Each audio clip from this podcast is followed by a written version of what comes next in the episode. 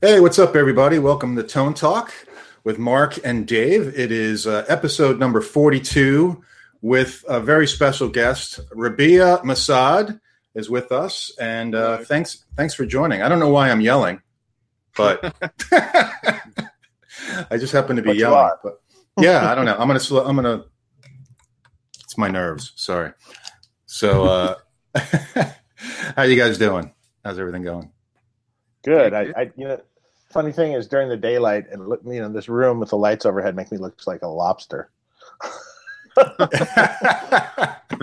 So forgive you do look my a little red. Face. I don't have, I don't have a red face. It's the room. Okay. The lighting in the room. As I say, and, you look like you've been out in the sun. Well, the room bit. Is red, so that's the problem. Everything reflects off the red. So is that the red from the like the other side of that wall that you're on right now? Yeah, yeah, yeah, yeah. Well, and also there's some lights above my head that are kind of mm, different colors, and one of them's red. So, gotcha. At night, other... it doesn't come off this way, but with the daylight, it comes off more this way. Yeah. It's all right. It's a good, nice little sunburn. Well, so, yeah. Rabea, Rabea, what's going on, man? How's your I'm night? Doing, uh, yeah, I've been um, just what I do during the day is basically I edit videos or shoot videos. So. Um, That's um, play, yeah. That's basically what I've been doing today is uh, editing uh, some playthrough videos for uh, my band uh, that we shot last week. So not overly exciting, but uh, you know, is that Dorje? That's uh, Toska, which is um, oh. like a prog instrumental prog band that I've oh, been okay. working on the last couple of years. Um, uh, also in Dorje, so it's the three of us that have been doing it for.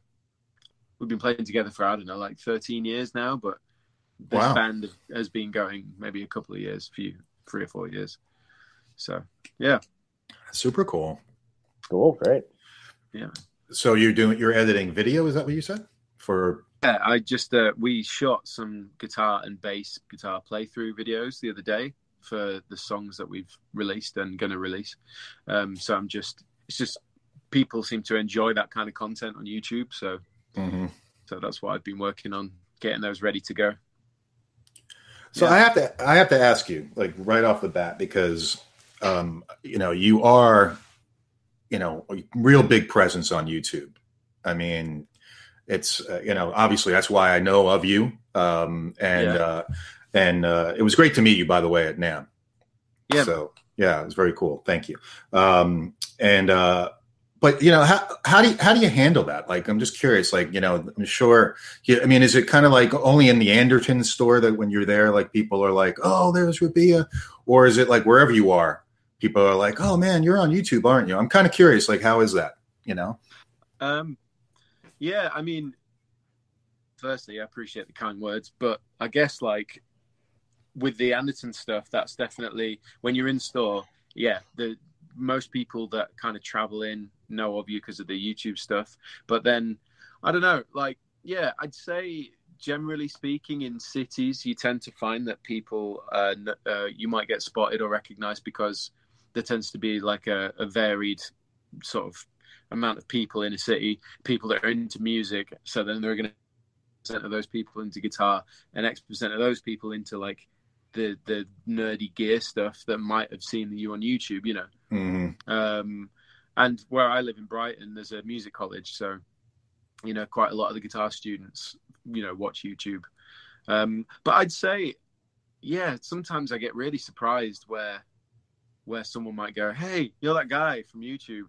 It might be like, I remember once we were in Minnesota, Riff City Guitar, but uh, me and Matt, who I do the Soundlight videos with, this must have been like two a.m. and we couldn't sleep. So we thought we'd go to, I don't know what it was, like a seven eleven, just like on the street, on the street corner or whatever. Or it was like quite a big one. And we walked in and there was a guy on one of those like floor, uh, it like was cleaning the floor, but it's like a little tractor that he sat on. And he was just kind of cruising around, cleaning the floor. And then he sort of stopped and like, you're on YouTube. And I was like, I couldn't be in more of a random place right now that someone spotted me, wow. who I, you know, would looking at first glance would be like, I don't think that guy watches YouTube or plays guitar, but alas, he he did both of those things. That, that was quite strange. That's funny, man. It happen it happens everywhere. I mean, I was, you know, with I've been with Pete Thorne a bunch, and or it's just like, hey, I know you. Yeah, and uh, and then uh, uh, and that and it started getting that way with myself. Um, it's getting uh, like I'll go places and I go, "Hey, you're blah blah blah blah blah." I'm like, "Yeah, yeah." How how do you know that? Yeah, you, well, you're sometimes you're on all these videos. Can, can I have a picture? I'm like, okay. Yeah, I think for me, like, if it's at a gig where you kind of expect there to be people like that, it's all right. But sometimes if you're like, if I'm getting a coffee or something with my girlfriend in town and someone sort of comes over awkwardly and asks for a picture, it makes me awkward. Like, I'm, I suppose I'm quite approachable, I suppose, in a way. But if it's not in the context of something to do with music or being in the band or something like that, I find it quite awkward. And no, in no way disrespect towards them or anything. I'm just not used to that, I suppose, just out in, the, in it, it, just out and around. Yeah. I find it's not in context, so it makes me feel almost a bit weird. Yeah, it yeah. happens more and more. That's I, I, I, mean, I, walked it, out, I walked out of our grocery store and someone was screaming at me from across the parking lot. No. And then I put all my groceries in the car, and, and he's like, he's like hobbling up on a cane. Oh, wow. he had, he had a, I don't know, something wrong with his leg or something, hobbling up on a cane. I just want to say I really like your amps and this and that. I'm like, oh, cool. Wow. Great. That's awesome. But I mean, like, he had to come from across the parking lot. I, I heard him, but I didn't know where. I was like, where, what? Well, that's much better than he was like, hey, man, I, you know, can you fix my amp? You're like, I got something wrong yeah. with So that's good. Wow. At least he recognized you. I, um, yeah. Um, oh, that's good. Fine. It's fine. I can't. Yeah, it's good I, stuff. I'm not complaining in any way. No, it's good. It's just, it's all... just I find it odd at the places it happens sometimes, like the seven eleven. Yeah, it hasn't it hasn't happened to me, so I don't think we have that many followers yet. But uh, but that's awesome, man. I you know it's a great exposure. Clearly, you've um you've had a lot of exposure, and uh, you know that's that's great. You know, I'm really interested in all the stuff that you guys do over at Andertons and and all the spin-offs and you know the Chapman stuff. So um one request for you, because uh, we have been getting some requests from people listening, is that your volume's a little low. Um, oh really? Yeah. So do you think maybe you can use the headphones and try them? Yeah, I mean I don't. They don't have a microphone on them though. Oh, they don't. No. So then, then, oh, that one won't. Then. You mean like that's... a headset? I can just talk. I can just talk louder.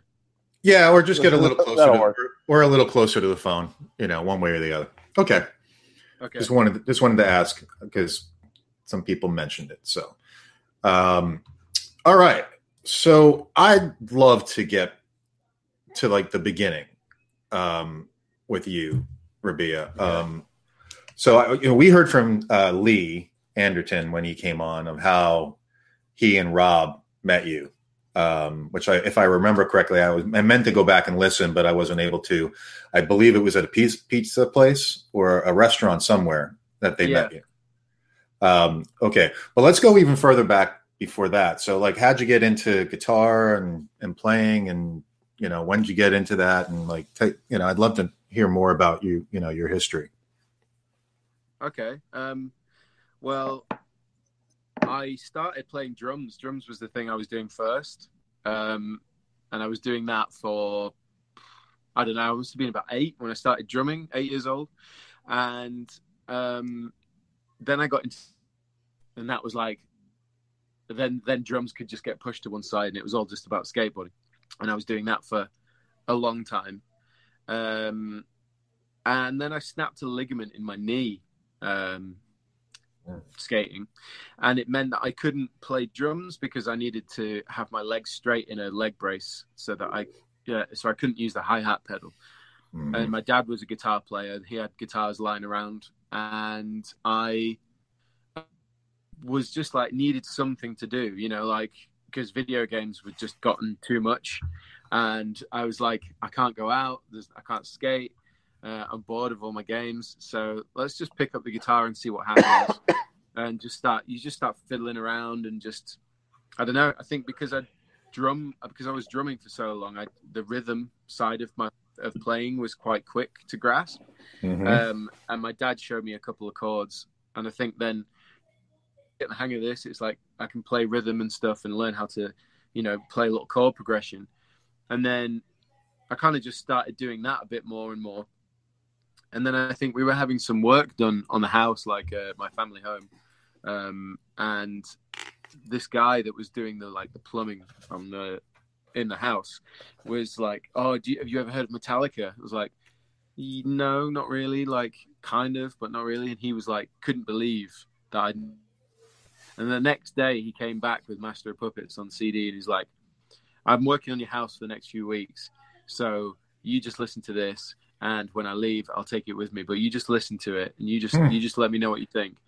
So I ended up just like sessioning Master of Puppets, and then I ended up like starting to try and work it out, you know, Battery and Master of Puppets and um, Damage Incorporated and stuff, and just trying to get my head around this band. And then cracked at the lead stuff, and I'm sure that it was abysmal at the time, but. I think it was just that, that idea of just like, I'm going to try and get through this. And then from then it was like, started just looking into what else I could learn. So I think I picked up The Darkness, the first album, Permission to Land, because um, they were like really popular on at the time. So then I started learning some of that, and that was good for like pentatonic, you know, bluesy lead stuff. And it was like a classic rock album, but um, because I wasn't really like, that tuned into, you know, classic rock and, and the and the heroes and the legends at the time. I just I just wasn't, you know, because I, I, I didn't have exposure to that. Irrespective of my dad being a guitarist, he was, you know, he he he, he liked Pink Floyd and Clapton and Cream and mm-hmm. uh, like Extreme and and there's like quite a range. But I don't know, like for me I, at the time I kind of thought it was uncool to like like what my dad.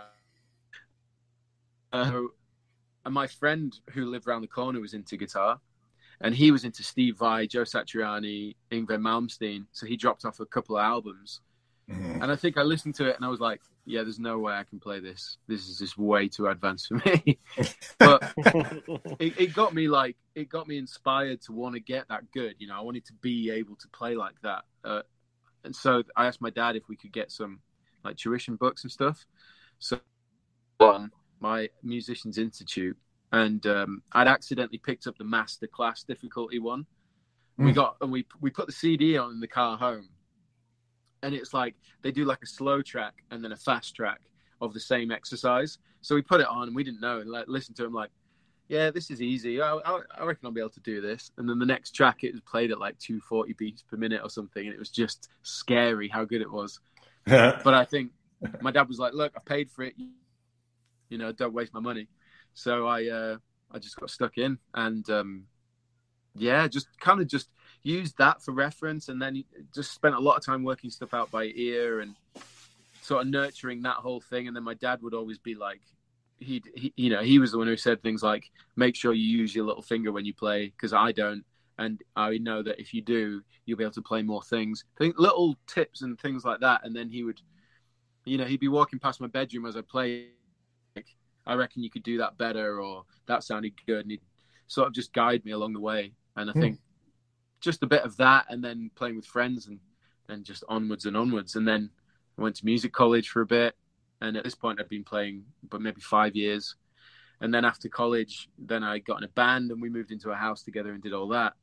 And then it wasn't until two thousand ten when I moved to the south of England, which is where I met Rob. So I'd been playing guitar. I don't know. I've been playing guitar now about fifteen, sixteen years maybe now. So like, yeah, I moved down and moved down south, and then, yeah, met Rob in a pub when I was working there, and he wanted a pizza, which we served. So mm. when I'd seen it, I, because I was obsessed with Nuno Bettencourt, I'd watched um, a demo that Rob had done on a Python skin N four that was on YouTube, you know, because obviously he was the main guy. Uh, so I knew him from that video, and that was the only Chappers video I'd ever seen, was this one of, an, of a Washburn N four Python skin. And uh, I was like, I've seen you before somewhere. And then we got chatting, and then I suppose the rest is kind of, as they say, history of some description. That's funny. So I have a question for you, because I also started out as a drummer going to oh, guitar. Cool. So, uh, and I played drums for a really long time, and it was uh, kind of a similar story. I hurt my back, okay. where I was having like a back issue playing drums, and I decided to pick up guitar. Um, now I'm a lefty, and I play drums lefty, kind of weird. So when you said that you're, it, your, was it your rhythm hand, like your hi-hat hand, that is your rhythm hand on guitar? Oh, I'm left-handed as well. Oh, you're left-handed. Yeah, but I played open-handed. Um, okay, so did I. That's how I played. Oh, really? So, yeah, so I played, like, my feet would be right hand. My feet are set up. The drum set was set up like a left, like a right-handed set. Yeah. But I would back, play... Back, back then, I used to play full lefty, though. And it oh, really? Until, it wasn't until I met, like, Ben and from the band that he played open-handed on a right-handed kit. So that's right. why I, that's why I play like that now. But back then, I played a full lefty kit, yeah.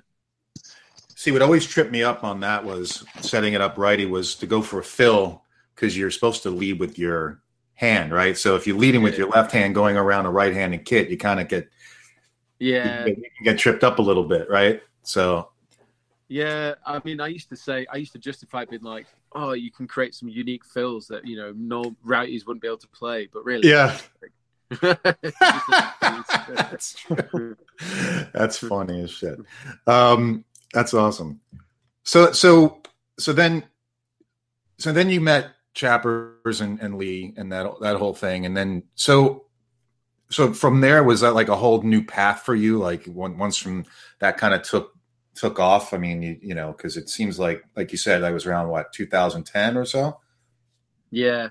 Yeah. Yeah. I mean, I, uh, I had no idea about gear or anything like that at the time.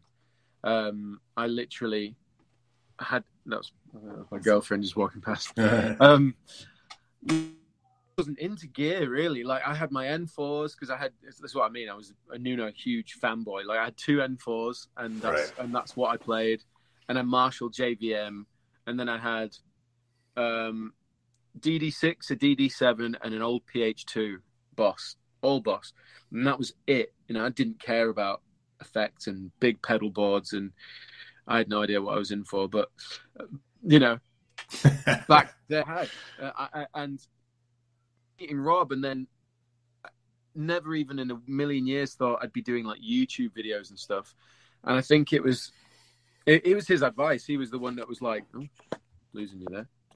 He was the one that was like, um, you need to make a YouTube channel um, because... You know, I think that's a really good place for you to be. It's the new thing that, that I think is... worth investing time in, um, and eventually, you know, you you won't have to work a day job because, you know, you'll you invest enough time and effort and passion into it, then it'll reward it's reward you in more important ways, kind of thing. And he was totally right, and um, I just took his advice, but I didn't really think, yeah, I do videos for a living. I, I had no idea that that would be my sort of day job, I guess. Mm-hmm. Um, So I just started doing the videos because that's what he suggested. And, you know, then then I met Lee Lee Anderton, and then started doing video audio for Rob and Lee in their demos. So every, any cap, uh, Captain and Chappers video you see is the I've mixed the audio for. And then from there, there became um, How About Sound Like came along, doing Sound Like episodes with, with Matt, because um, Lee called me and said, we want you to do this series. And you know, and then me and Matt, a friend of mine, got, got on really well, and we always had a good laugh. So I thought it'd be cool to get him involved and talk about bands and gear and tone and that kind of thing. Mm-hmm. And yeah, I don't know. Yeah, it, it just, I didn't really have an interest in scale lengths and guitars and outputs of pickups and like, you know, different tu- output tubes and all this stuff that like now I just, I know so much more about it, and it's everything I do. But at the time, I couldn't think of anything, I suppose, less interesting for me at the time. But now it's the thing I find most interesting. It's just funny how board's huge now. You know what I mean? Like, yeah, funny how stuff how stuff turns out that way. Do you think it's for the better or for the worse? Like, because before then you didn't really care about it; you were just focused on music. And um, I, I think I think it is for the better. I think because, like, even though, you know, we have knowledge of all these different types of guitars and gear and amp and pedals that we could use, I still very much use, like, Victory Kraken amps that I've used for however many years they've been out. And I use the same Strymon pedals for my effects, and I use the same fuzz, and I use, you know, the, you know, I stick to the same gear, even though I know of all these other types of gear I could use. And you could get option paralysis with all these different things. I still use the same stuff because if it's not broken, you, you don't need to fix it, kind of thing. I, I kind of found the sounds, and I think there's enough options in all those pedals and bits of gear. Yeah, I'd just drive myself crazy if I just kept swapping, chopping and changing all the time, you know. Mm-hmm. Oh, yeah. Although amplifiers is a different one. Like at home, I use I use the Victory stuff most of the time, but but I find that when I'm recording, you, you can never have too many because, like, yeah, on a, on a record, it's so important to have all those different sounds. The same with guitars, actually, which I've got. In fact, on the other side of that question, you know, live and when you're playing, yeah, I kind of, but in the studio, which is where I spend probably more time than I do on stage, um, I, you know, the guitars, it's it's gotten to a point where I'm like, I, I need to not buy any more guitars, you know. I always find a way of getting that guitar. Like, the Les Paul was the last thing that I got, and I said that after that, I don't need another guitar, and I've already decided I want a Gretsch. I, I am so with you on that. Um, I keep saying, and I, I'm, I'm at like, I've got twenty-one guitars. Okay. Wow. I don't even know how. All right. All right. So, all right. So Rabea just said, wow. All right. Now, how many guitars do you have, Rabea? Me. Yeah. Um, Personally, not like, you know, just Chapman got, you know, like guitars that have been yeah. given. Yeah, because yeah. if I included the Chapman prototype stuff, then it would be a lot more. But like, um, one, two, three, four, five, right, one sec. One, two, three, four, five. There's pro- I probably close, probably similar, maybe like eighteen. Okay. Like that, that are different, you know. And then there's a there's a handful of Chapman prototypes of my signature that are just that I have, you know, but. If you count them, then yeah, too many. Yeah, yeah. yeah I have. I, I think I have around eighteen, also. Yeah, yeah, and, and I'm at the. I'm at that. I, I'm just like I'm like looking up at the wall, counting them. Right. Oh yeah, I guess it is around eighteen or so, maybe twenty. Maybe I'm missing some. Yeah, I, and that's why I'm like, I don't think I can get another one. Oh, yeah. Even though I'd love to get a Gretsch, where I was looking at the Chapman guitars, uh, you know, so there were some of the pro ones. I'm like, yeah, but man, like I am just maxed out on guitars. yeah, yeah. Here, oh well, here I can ruin ruin your day a little bit. I, I do know someone at the Gretsch thing. Oh really? Oh no, I was at, yeah. I've been one, I've been after a Gretsch Penguin for so long. One like that I could try out and go, yeah, that's the one. Um, oh, the Gretches are nice. Yeah, th- th- those they're gorgeous. Um, all right, you know what? Let's go to a couple questions because I, I don't want to keep people in the chat waiting too long. Plus, um, Michael B uh, made a don- donation to the super chat, so thank you, Michael B. And he says, uh, Rabea, love the new Toska. Oh, cool. Thank you. So yeah. that, that's. That's awesome. That came out the end of last Cheddar year. Cheddar Kung Pao also hmm. said, Tone Talk rules. Bay rules. Nice. Nice. Awesome, guys. Thank you. Um,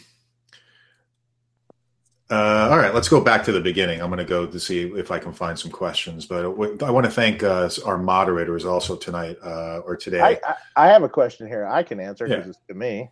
Sure. Um Brian Landreth says, please set, settle an argument. Does it hurt to leave an amp on overnight? I can't see how, but people are telling me different. Please settle this. Mm-hmm. Um, I mean, on standby or not on standby or, you know, what are you talking about exactly? The answer would be really no. It doesn't really hurt it. Um, you're not playing through it, and it's not running really hard at idle. Yes, it's getting warm, but it shouldn't cause any issues. Why would you need to keep it on all night, though? Like if they forgot, I think. Oh yeah. You ever left the amp on? Oops, it came back. Like that was on for three days. Yeah. I don't think I've ever left it that long, but I, I have left an amp on all day. Like come home and like, you know, like it's been on like for four hours or so and be like, ooh. Oh, wow. I'm um, sure I heard a story that Tundrix used to have his amp like transported on or something. Maybe it's complete nonsense. But well, it wouldn't be on if the cord wasn't plugged in, so or the like, power, you know. I'm sure they said that they, they used to transport it with like a with like a Jenny or something and keep it on or something. Really? Yeah. Never heard that one. That's probably not true then. Probably. Wow, not. That's interesting. that well, would be Wyatt, that would be qu- that would be quite the demand. We have one from Wyatt Willis. What's uh, Rabea's thoughts on neck-through guitars? Uh, do the Chapman neck-through models lack the snap in response like vintage neck-through guitars used to? Not sure what okay. that means exactly, but maybe you do. Um, so I've, to be fair, I my v- viewpoint on that is that I actually use, depends on what I'm trying to do. Like, for example, my first model with Chapman was a neck-through, and I found that even though when I was using the same pickups, it had a smoother, less like uh, aggressive tone to it. Mm-hmm. Um, so with the second model that I brought out with Chapman, I made sure it was a bolt on because I found that it was a snappier, more aggressive sound.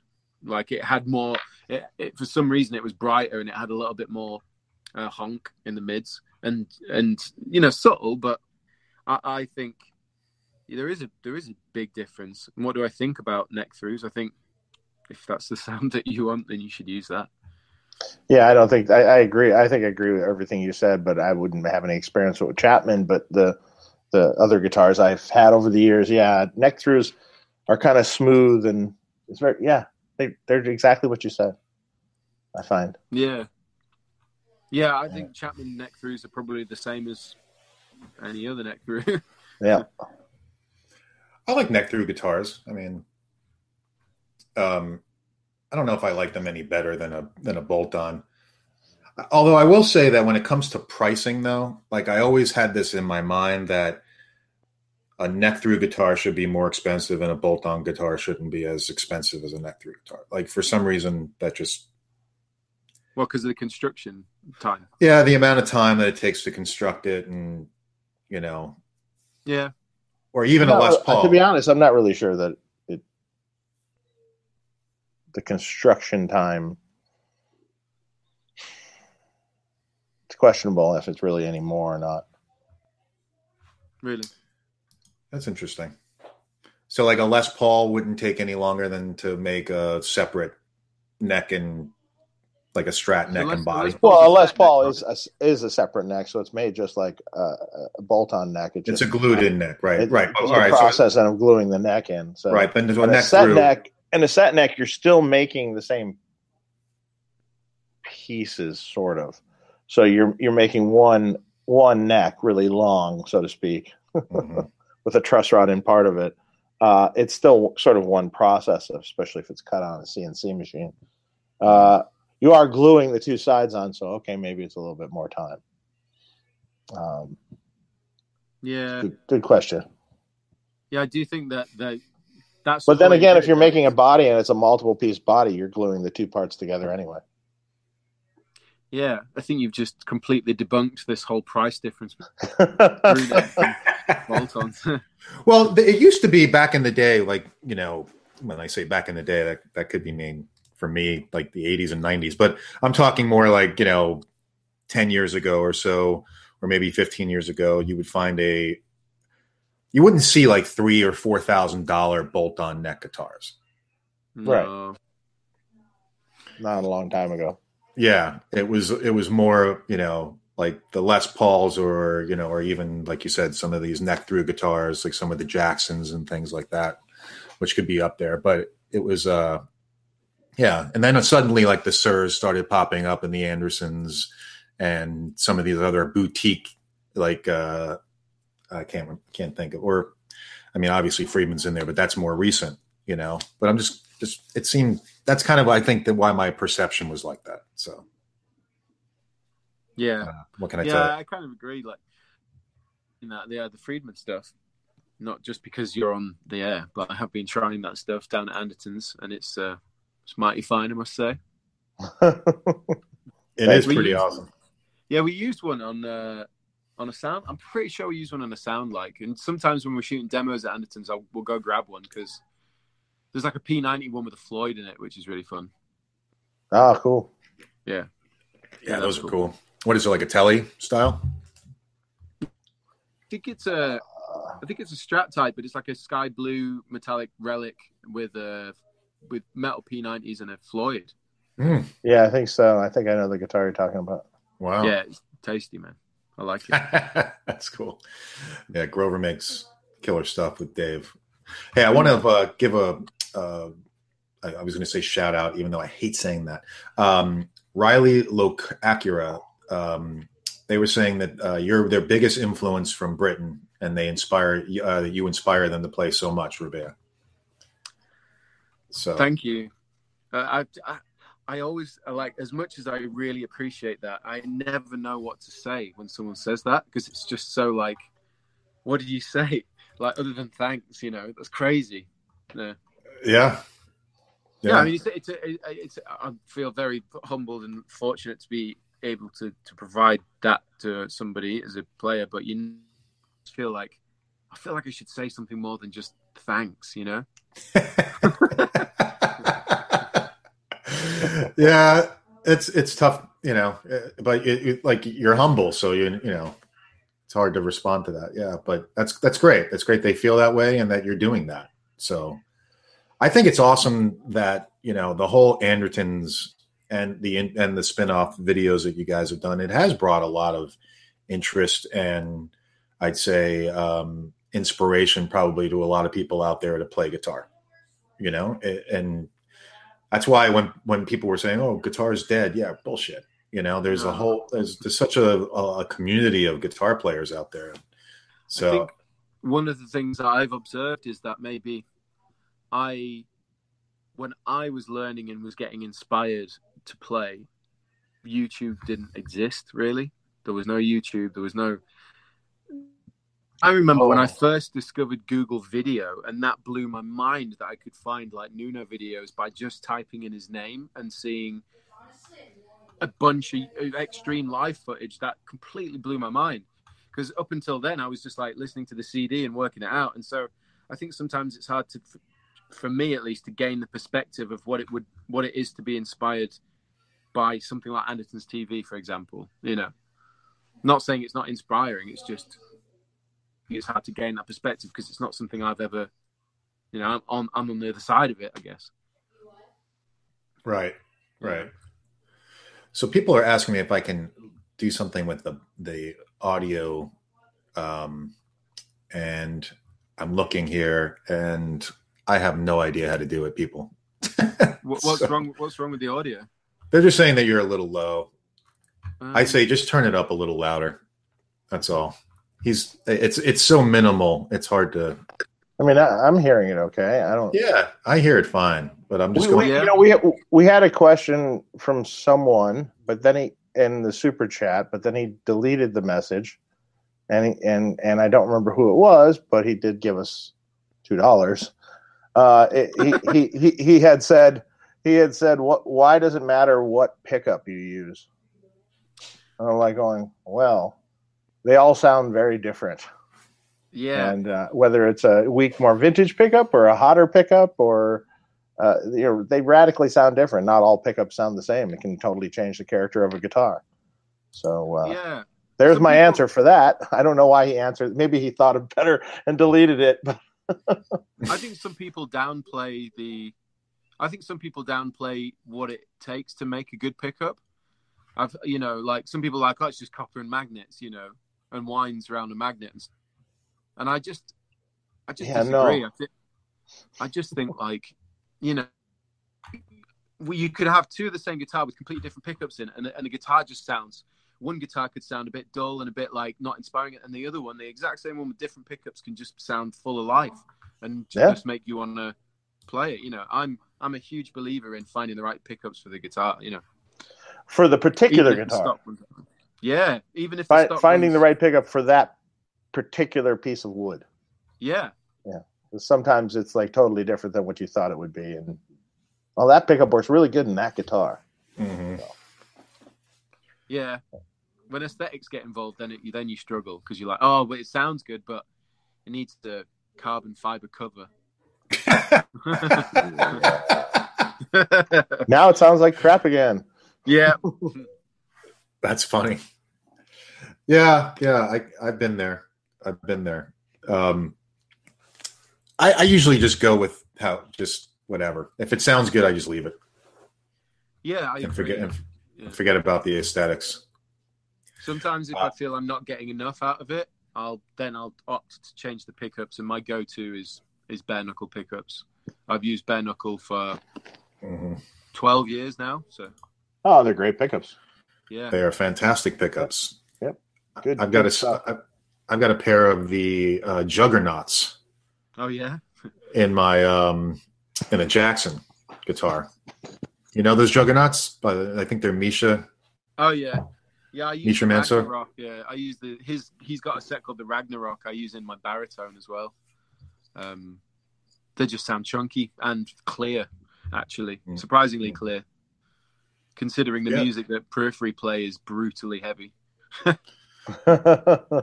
yeah, yeah. No, the pickups are great. I mean, even though they're high output, they are very high output. I think they're probably like six, between sixteen and eighteen k. Oh yeah, yeah. They're pretty pretty high output. I didn't. And when I got it, I didn't even realize it. I just like the way they looked. Going back to aesthetics. Oh, those look cool. I'll buy them. Yeah, because they had like. Um, Let me spend I mean, they, multiple hundred dollars on it and don't know. Well, the guitar was, a, you know, it was a custom shop Jackson. It was that silver sparkle that I have, Dave. Oh, okay. Yeah. So, you know, it was kind of like, oh, if I want the guitar, I just kind of have, and the pickups already look cool as shit anyway because they had like these light bulbs on were engraved in them. So I was oh, like, oh. You, got, you got the proper signature ones. Yeah, yeah. Nice. So they look great, you know. So I was like, all right, yeah, let's get that. But I, and still, they sound cool, even, but they are super high output. So. Just the different thing. Um, I wanted to mention uh, Gonzalo Cort- uh, Cortevez. He said, hi there from Chile. Friedman and Chapman artist down here. I met Dave and Rabea at NAMM. Uh, I gave you my music. Um, and Dave a bottle of nice Pisco. Awesome show. Ah, yes, I know him. Mm-hmm. I remember the Pisco. See, you know, it's always about the bottle of booze that someone gives you. I mean, if, if you're a drinker, it's always about, trust me, it's always about the, the bottle. Oh, yeah, that was good. I remember him. That's funny. Yes, thank you. We we enjoyed that. That was good. Um, Rayleigh Shred has uh, the question of, how's the Les Paul Custom? Do you still play it a lot? It's funny you should ask because I just restrung it about fifteen minutes. It's just here, yeah. Oh, very nice. Yeah, I uh, I absolutely love this guitar. I I I've always struggled with Les Pauls for, for years and years, never finding the one that play them. They were always a bit of a fight, and not in a good way. And um, there was a seventy-eight Les Paul in the studio when we were tracking the last album. I fell in love with it, but the owner would not sell it to me. Like he just apparently Misha had also tried to buy it off him when they tracked there, and he just wouldn't sell it. So I was hmm. like, okay, I know I now need to find the same exact seventy-eight Les Paul. Went on a mission and ended up finding this one, which is actually a seventy-one. Um, I even I love better. it. So yeah, that's cool. Actually, it's even better. Probably seventy-one. Yeah, it's um. It's an interesting guitar. It just, I don't really know its history. It had a neck break in it and stuff, but they've repaired. Mm. I got it from Norms, and um, apparently it's sometimes makes them better, but I wouldn't know. I just know it's a good guitar. So. Neck breaks always make them better, it seems. Apparently. And and it, and it costs less. Yeah, actually, that was... But why why does it make it better? I mean, I have to ask. I have it. no idea. You know what? I, I don't have an answer for that, but... Every Les Paul that has a broken neck on it always seems to be better. Yeah. I've heard I don't, I, I, this is going back with a lot of people, and I, I, I'm not sure. Maybe it's just, a, maybe it's not true, but it's, I, I don't know. It could be something to do with the effects, the resonation of the guitar, the resonance, even resonation, yeah. the resonance of the guitar. You created a new word. I did. maybe maybe because glue is injected into the neck, that it just affects that somehow. And and and a lot of Les Pauls are quite quite bright, quite honky. Um, yeah. Maybe that maybe that helps them, and people think it sounds better. I don't know. So we have our pickup guy back here, Clint Biscuit eighty-one. Now I never remember the name. But what it is, what is it about that pickup that makes it work? And he's got a little smiley face there. So what pickup are you talking about? Yeah, which pickup? Or are you guys, you just messing with us? Uh. But what is it about that pickup that makes it work? What pickup? Yeah, you have to be more specific. You don't have to donate any more money, but just tell us what. I mean, if you want to, you can. But um, either just, that, or someone messing with us. Uh, we did have another super, uh, super chat. Malcolm Tavares, Rabea, uh, Rabea, I should say, sorry. Uh, T C Mimic pedal, do you think it's worth it with clean tone and how the Ox compare with the Waza tube expander? I would say, I would say live, use it, it's priority. I'm not sure what that means. Um, so I think the two-part question, the Mimic, the T C Mimic is a stereo doubler. Mm-hmm. Um, it's uh, stereo in and out, and it basically adds a sample delay if rig, or even if using a one amp rig, but I use it in a two amp rig, and it, and it literally gives you a, a sample delay to the other amp, so you get a wider sound. That's mm. literally that's literally why I use it. It just widens the dual amp rig. Um, do you use it on um, clean tones as well? Yeah, I, it's just on all the time. Oh, all the I, time, yeah. Because it's that it's that thing where it's like mono signal into stereo amps. If you can split them a tiny bit, get a bit more width, specifically for my, because I have delay and reverb too. So oh. tends to, uh, they can, you can get some phasing issues. Um, but generally speaking, I think it works. So it's worth it if you want a, more width. Um, the Ox versus the tube amp expander, well, Uh, the Ox is a studio tool that is, uh, people do use them live, but they are designed specifically for the studio. And they're also designed for more of that boutique, old vintage gear and stuff. They don't use a, they don't have a V V30 speaker model in the Ox, uh-oh. Which I was surprised about, but that's because they use the Andertons and Alnico Blues and, and like all sorts of other models for more vintage tones. So, um, where is so the tube? That's interesting. They don't. They don't have a, a V thirty in there. No, only no. a Greenback cabinet. Yeah, which and I personally don't like Greenbacks alongside. Uh, it's not I don't. Like, I would always use a V thirty over a Greenback. Mm. Um, and I was so I was really surprised, but they just didn't. You put one in, whereas the tube amp expander is. Um, I think it's a little more modern, geared towards modern use. Maybe the other cool thing about it is that you can uh, insert effects like you because there's a cab through on it, right? On on both, so you could plug your amp in and then out into a cab, and you can monitor that, attenuate yeah. it, and, and so on. Whereas the Ox has effects that don't come out of the cab; they come out of the X L R left and right. Mm-hmm. Um, whereas on the tube amp expander, somehow they you can insert effects to come out the cab. So if you've got an old Plexi that doesn't have an effects loop, but you want to put a, a hell of a lot of ver- reverb and delay into you into it, you can do that with the tube yep. amp expander. So that's kind of cool. And it's great too. I, I did some extensive testing and stuff with them in the studio we have here uh, about listening to the loads and stuff, different loads. Um, we compared loads of various products and a mm. static I R from some other source. So yeah. we were just comparing the loads, and I could switch between it with an amp switcher that was actually just switching the loads, uh, and with a real cabinet like way off in an I S O room. And by far the closest to the real cabinet was the Boss. Really? It, it was it, it it like almost nailed it exactly. So wow. it seemed it seemed like the best load of all the ones we compared, at least. Wow, I kind of, that speaks. Don't volumes. Feel that surprised because like Boss have just been around for so long. You'd think they do their homework well. Yeah, yeah. I mean, they, we they... went to we went there. We went to Hamamatsu, Japan, in September last year uh-huh. to meet these guys. And it's like so intense. They mm. are so knowledgeable, just geared. It's just like so engaged in it. Yeah. You know, you can ask them anything and they'll do their, they'll do their best to answer it. Exactly. Yeah. Yeah, so I think that, yeah. I, I, that pro- that product hasn't hit the market yet, though, right? It's still coming. It's coming soon. No. It's coming, coming real soon. Uh, yeah. yeah, I mean, I can't wait because it's it's a really well thought out product, extremely well thought out. Yeah, and, and someone uh, just uh, sorry, Dave, go ahead. I don't think there's any minuses about the product, really. Mm. I think they really batted it out of the park. Yeah, yeah. yeah Yoshi is they're just killing it. Yoshi yeah. is and Boss are just killing it. Um. Bimo said, "Dave, did you try the Fryette Load Box? I mean, I have the uh, the Fryette, Fryette Power Station. Fryette, Fryette Load Box is great. Um, my yeah. favorites are the Fryette and the Boss. So, um, I use, but they're different much. different things. I mean, the Boss comes with a lot more stuff that you can use. You know, the Fryette Load Box is just a load box.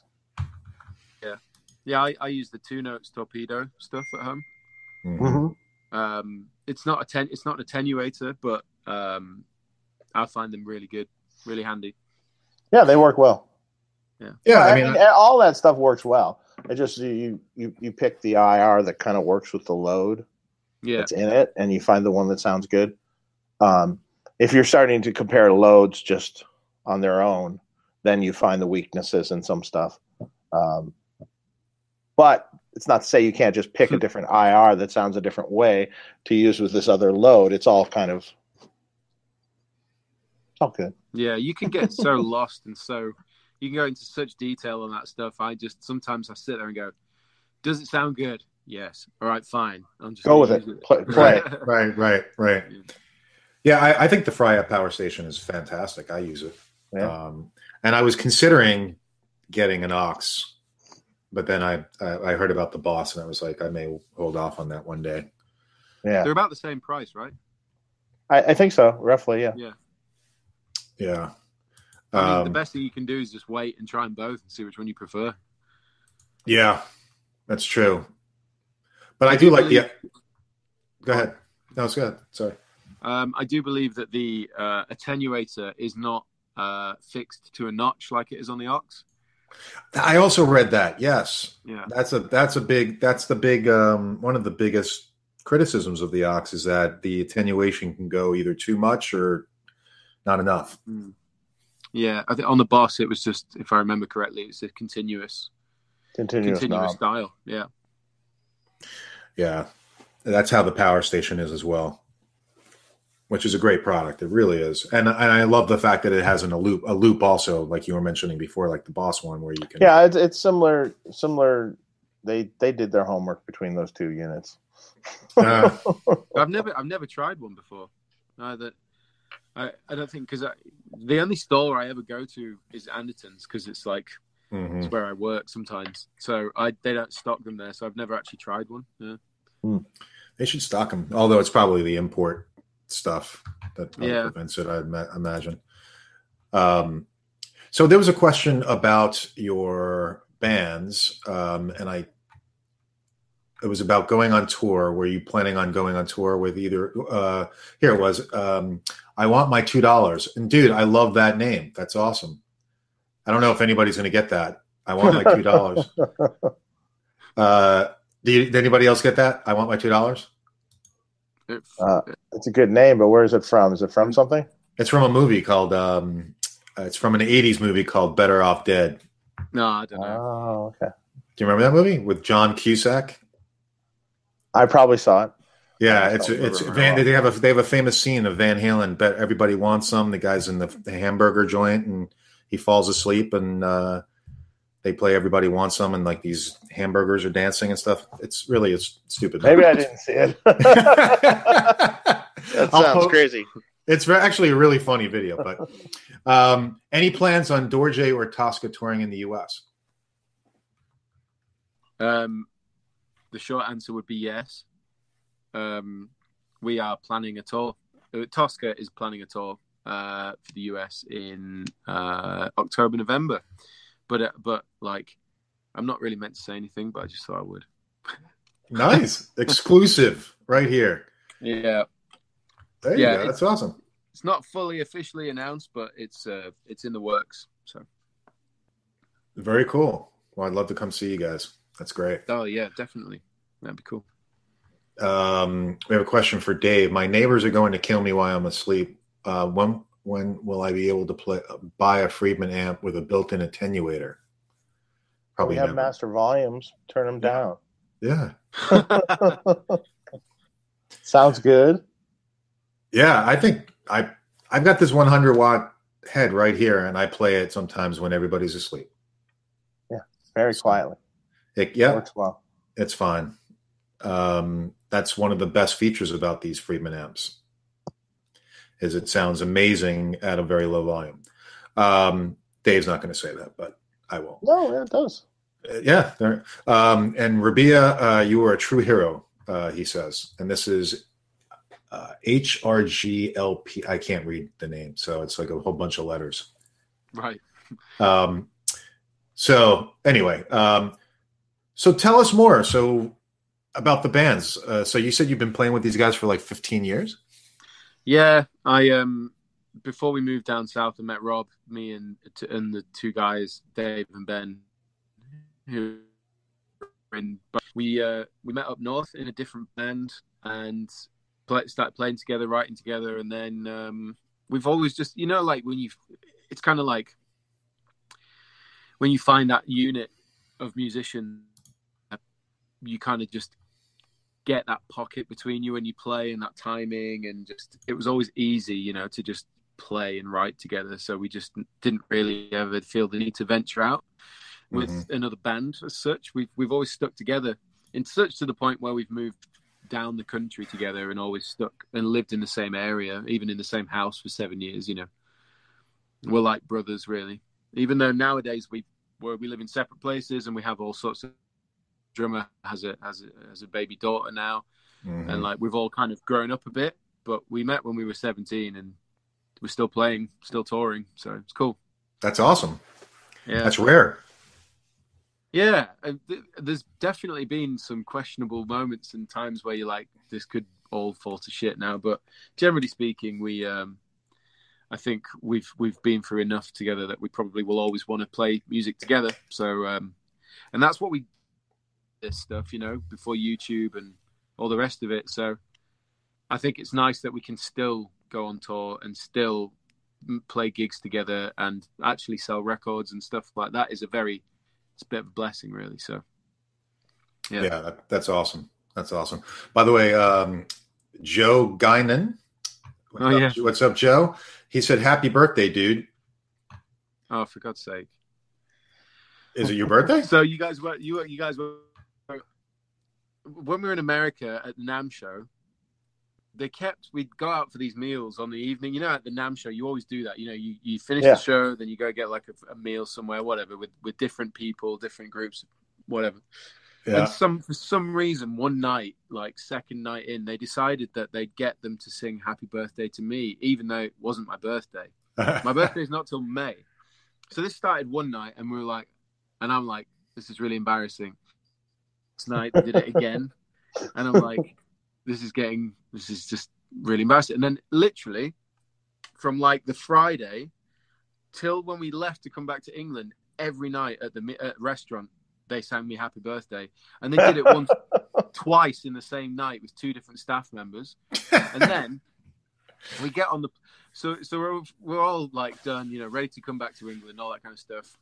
I'm sat in the, sat in the, in the oh, airplane. Getting all my stuff ready, get my headphones on, get my music on, and then you just hear this British Airways team would like to uh, raise a special announcement for one of our uh, customers, Rabea. Uh, it's his birthday, so British Airways want to say happy birthday. And I'm just like, this is ridiculous. But the whole time. That's great. Now you have even worse problems because now everyone knows. Right. Still get comments in like YouTube videos. People are like, "Happy birthday," and like Joe's just like, "Thanks, Joe." That's hysterical. Like by the like the second night, or like by the third night, we at the restaurant where you're like walking in, like it's not my birthday. Tell everybody it's not my birthday. Or did you go with it? Um, I kind of did for the first couple of times, but then I, I think at one point, because I was tired from the show, I was just like, God damn it, guys. This is not my birthday. Please stop this. That's funny. Uh, Joe's a good guy. That's awesome. He is. Um, so let's see. Um, so, all right. So what, what exactly do you do? I'm curious. What exactly do you do with Andertons? You know, I know you do the videos and stuff. You don't work at the store, right? Or you do work at the store? I'm much. I'm, no. So some, yeah, I, there's a bit of confusion. Some people do think I work at Andertons, but I mm-hmm. don't, I don't, I'm not a staff member. I literally, I travel up maybe once a month, either with Chappers to do the videos together, and I do the audio engineering for that, or I go up with Matt Hornby, who uh, we shoot the Soundlight videos, or I'll go up on my own and shoot videos with Pete. Mm-hmm. I literally, I'm one of the, pre- I'm one of the presenters on Andertons T V. Um, right. So I'll, I'll I'll go up when I'm available and when they want me to do videos, basically. So that's a great gig. The Soundlight stuff, if you know about it or whatever, mm-hmm. but, um, it's a lot of fun because, you know, sometimes it's stressful, but like when you've got to do, like, for example, Zeppelin, when we did Zeppelin on, on fifteen hundred pounds, you're like, right, I've got to get an amp, a guitar and the right pedals to sound like, and then you choose just like a couple of riffs, you know, and then you just got to dial it in. And then when I get home and I'm sat in front of my, with my mixing, you know, I'm doing all the mixing, and then I've got to try and too much to the audio other than some simple E Q and compression to try and make it sound like the record. And sometimes you nail it and you sat there going, I've nailed it. And then other times you're like, they're just going to comment saying this sounds nothing like the band. And they're so honest as well. Yeah, that's not, uh, yeah. The comment section can always be brutal. So, yeah, yeah, sometimes you don't want to look. Yeah, um, and- Because sometimes it's just, man, people are mean sometimes, downright yeah. mean. They can get they can get personal, they can get mean, and it's mm-hmm. just like, wow, okay, we're just trying to make, you know, fun guitar products for you guys. So yeah, and also like, like people Jesus. Always like, thanks for the free video as well. They always comment. Some people to, in reply to these troll comments, like, you do realize they're doing this for you for free. Yeah. Exactly. And on top of it, I meant to ask Lee the la- when he was on the show last um, uh, several months ago, I guess. Um, I don't think that they monetize their channel. Cause I well, don't see. Yeah. So because I don't see advertisers on their channel. Like when you go into an Andertons video, mm. it go it just goes right on.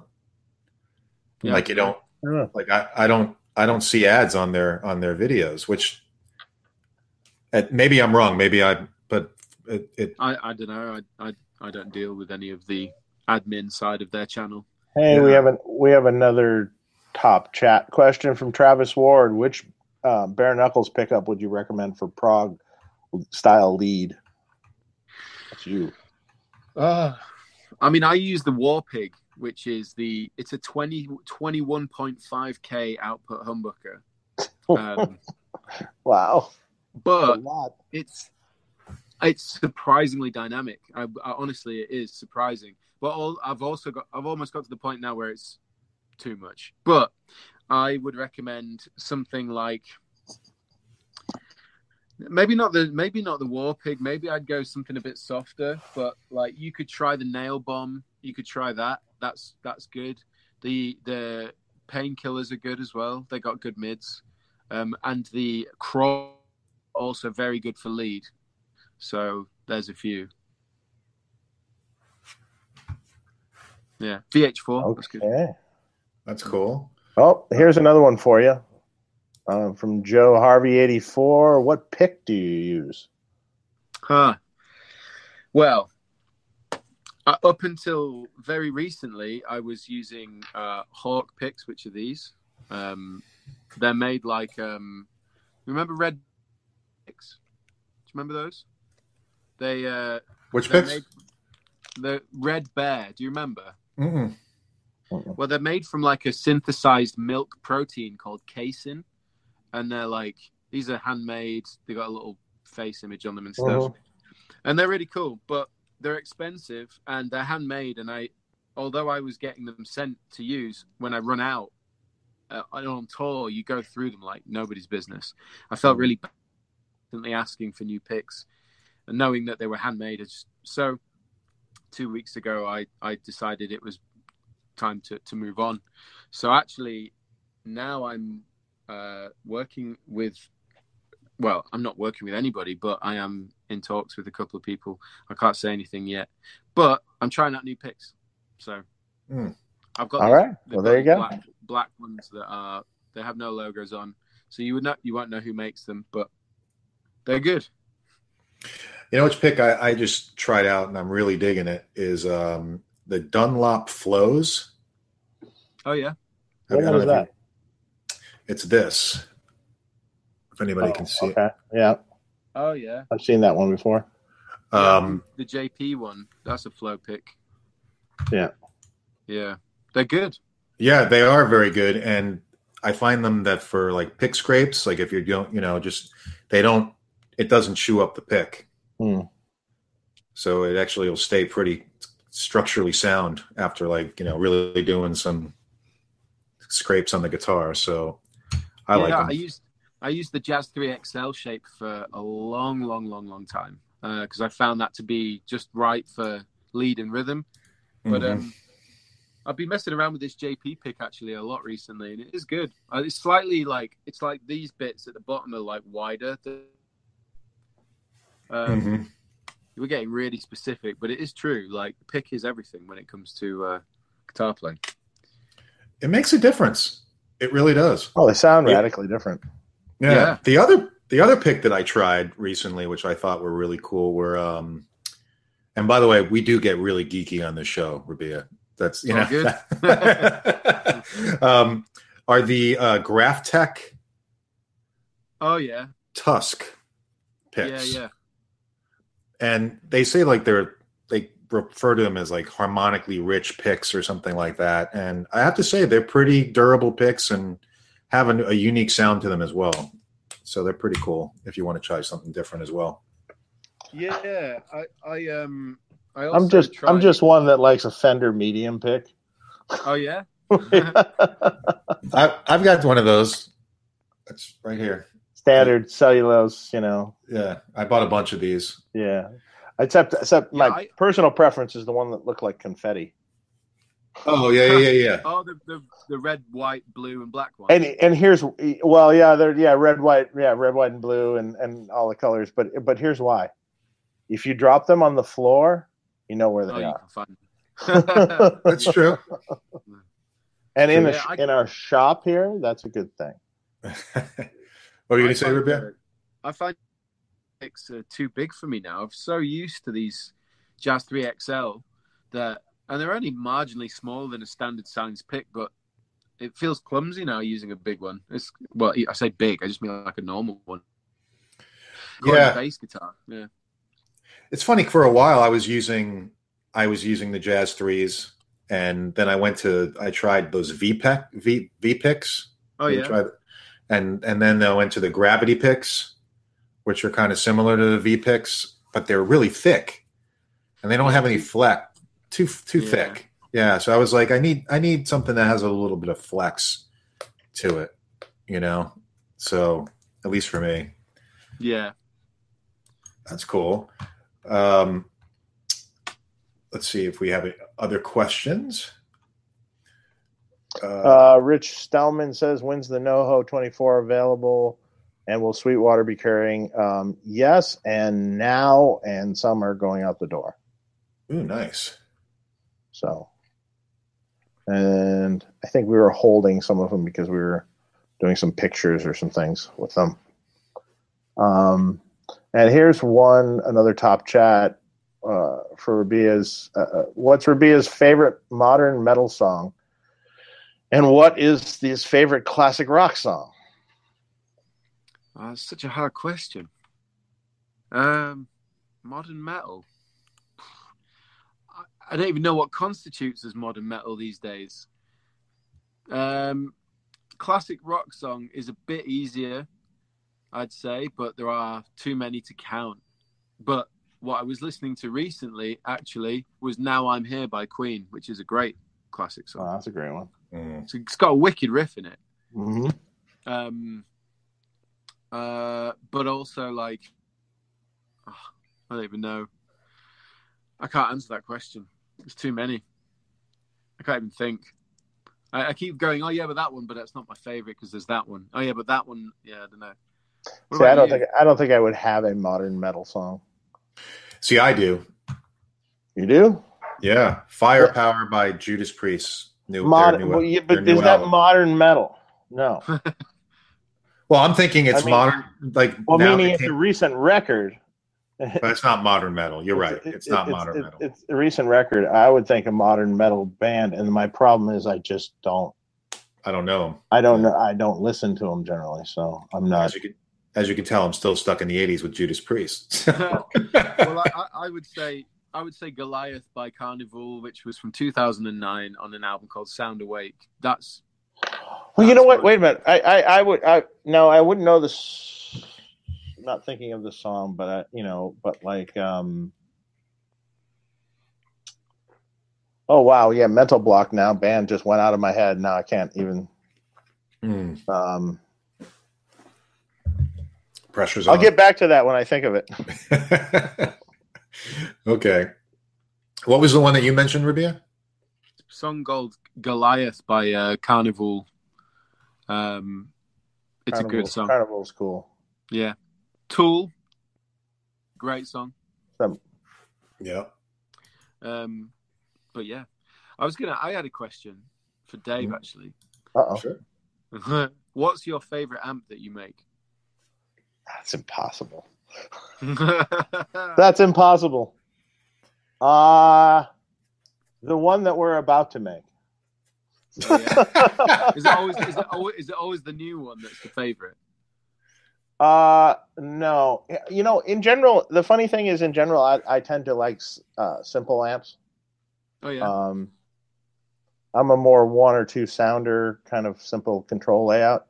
I make amps for other people that, you know, have more options and controls and switches, but for me personally, one one channel might be fine even.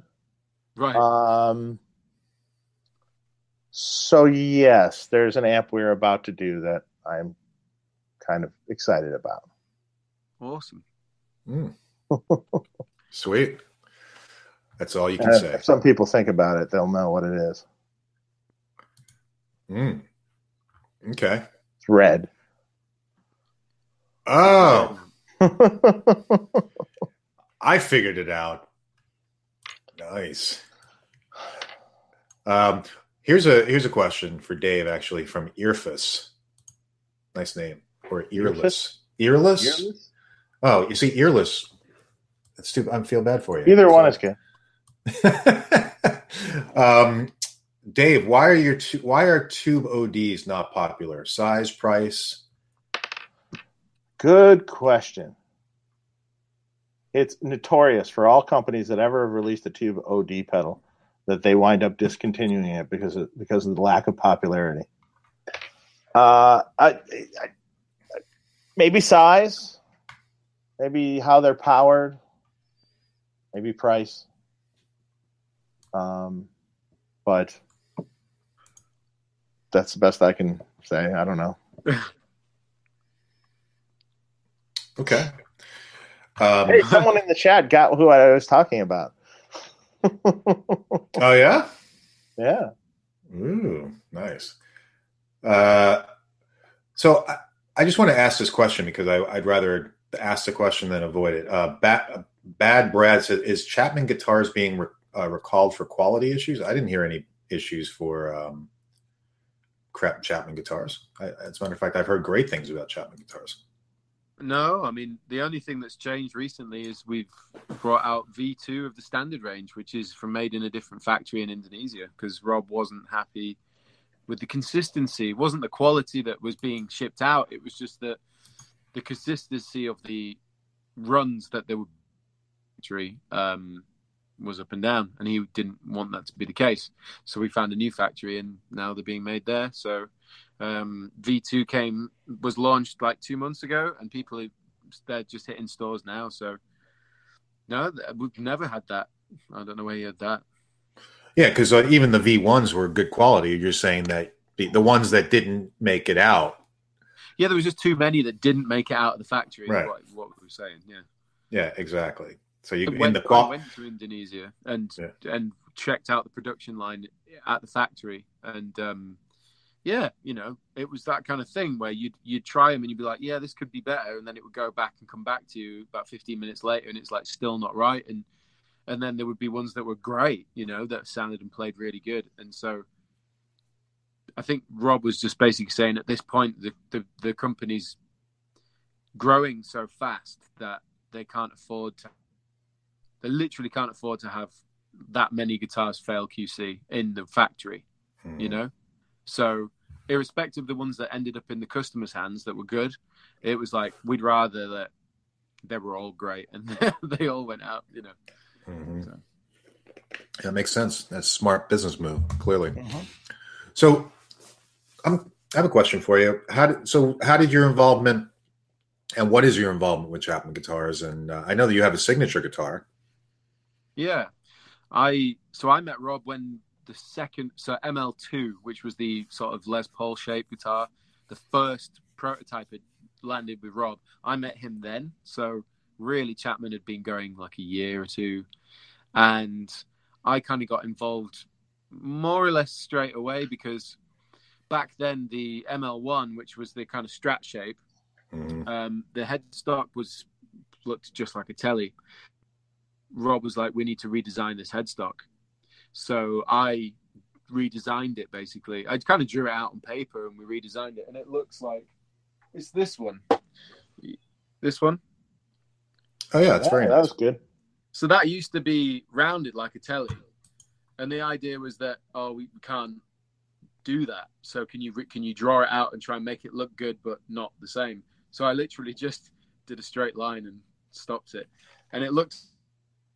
We had one made, and then yeah, so that became that. And then I guess I was kind of involved in everything from video to design to um, you know, like when we a couple of NAMMs ago when we launched, like we overhauled the entire range and we released like thirty-six guitars that year. Wow, I don't, um, that was like three NAMMs ago now. Um, we sat around a big table, a bunch of and we all got to say what we think the new range should be. And so we were, you know, throwing specs out. And I, I think Chapman have always sort of appreciated my um, opinion on what, what looks good, what works as a guitar aesthetically.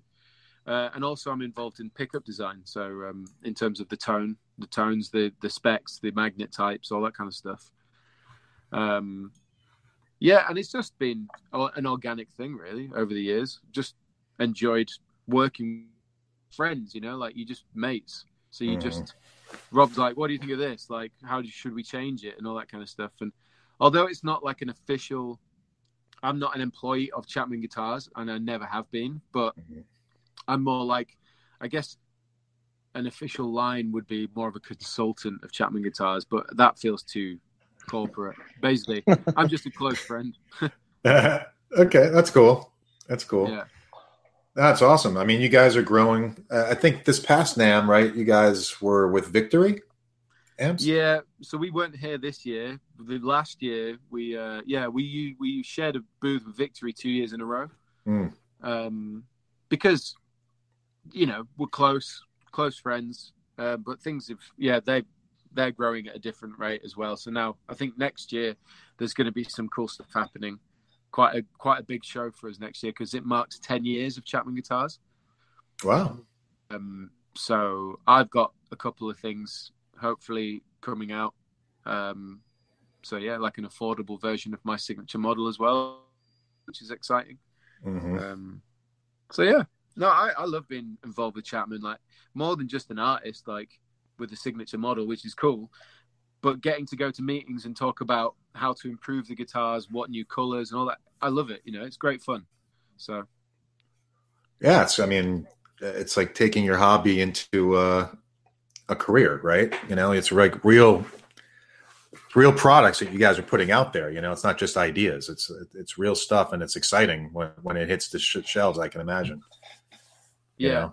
It is. It's mental when people are playing your guitar. Like I see on Instagram, people tag me in pictures where they've just got my guitar in the post, and it's like, that's crazy. Really right. Crazy. You know, because it's one thing to have it for yourself. Cool.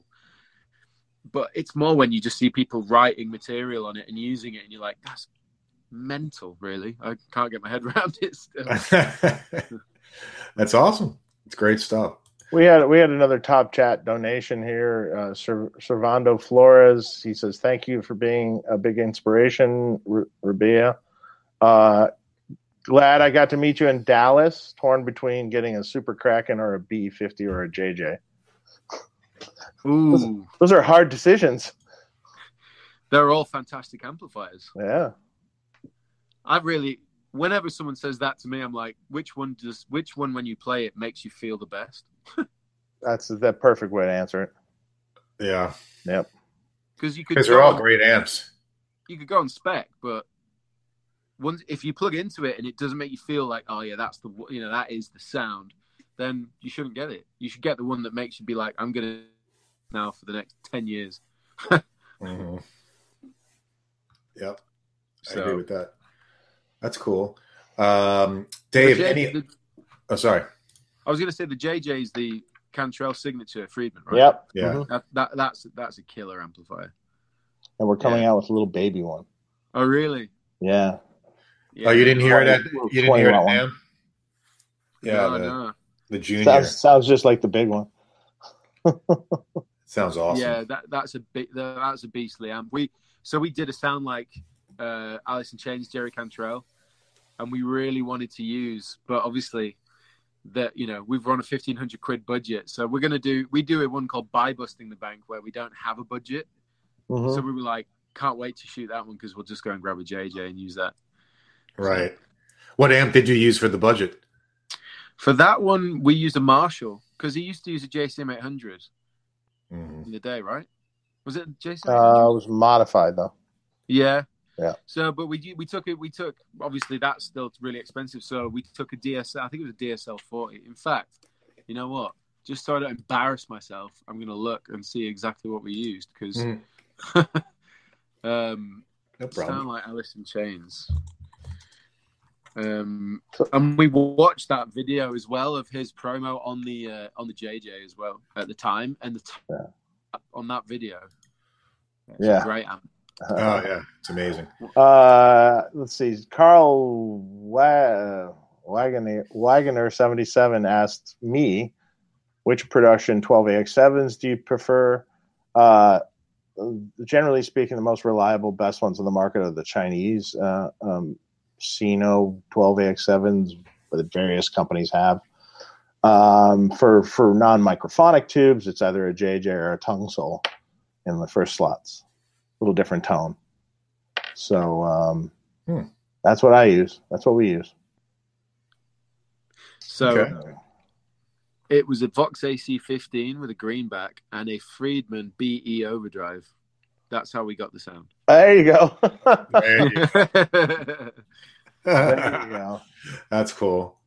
Uh, there were a couple of uh, super chats. Uh, yeah, another one's here. Yeah. Yeah. Eric Johnson gave us a uh, a dollar and no comment, but thank you, Eric.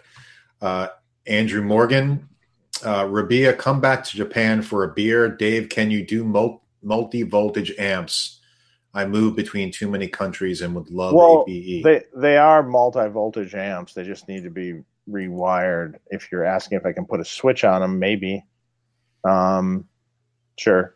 But they, they, they do have multiple taps inside, so it can't be done. Hmm. Well, you mean like between one ten and two forty, for example? one ten, two forty, or two twenty, or depending on where else he's going. Yeah, yeah.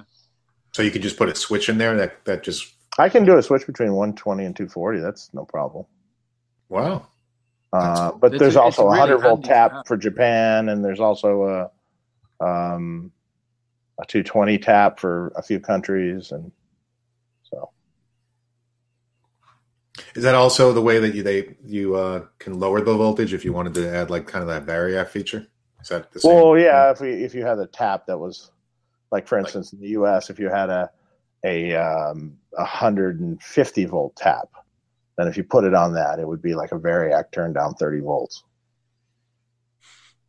But oh. that would be a custom transformer that we don't have currently because we don't offer that option. Oh, interesting. Okay.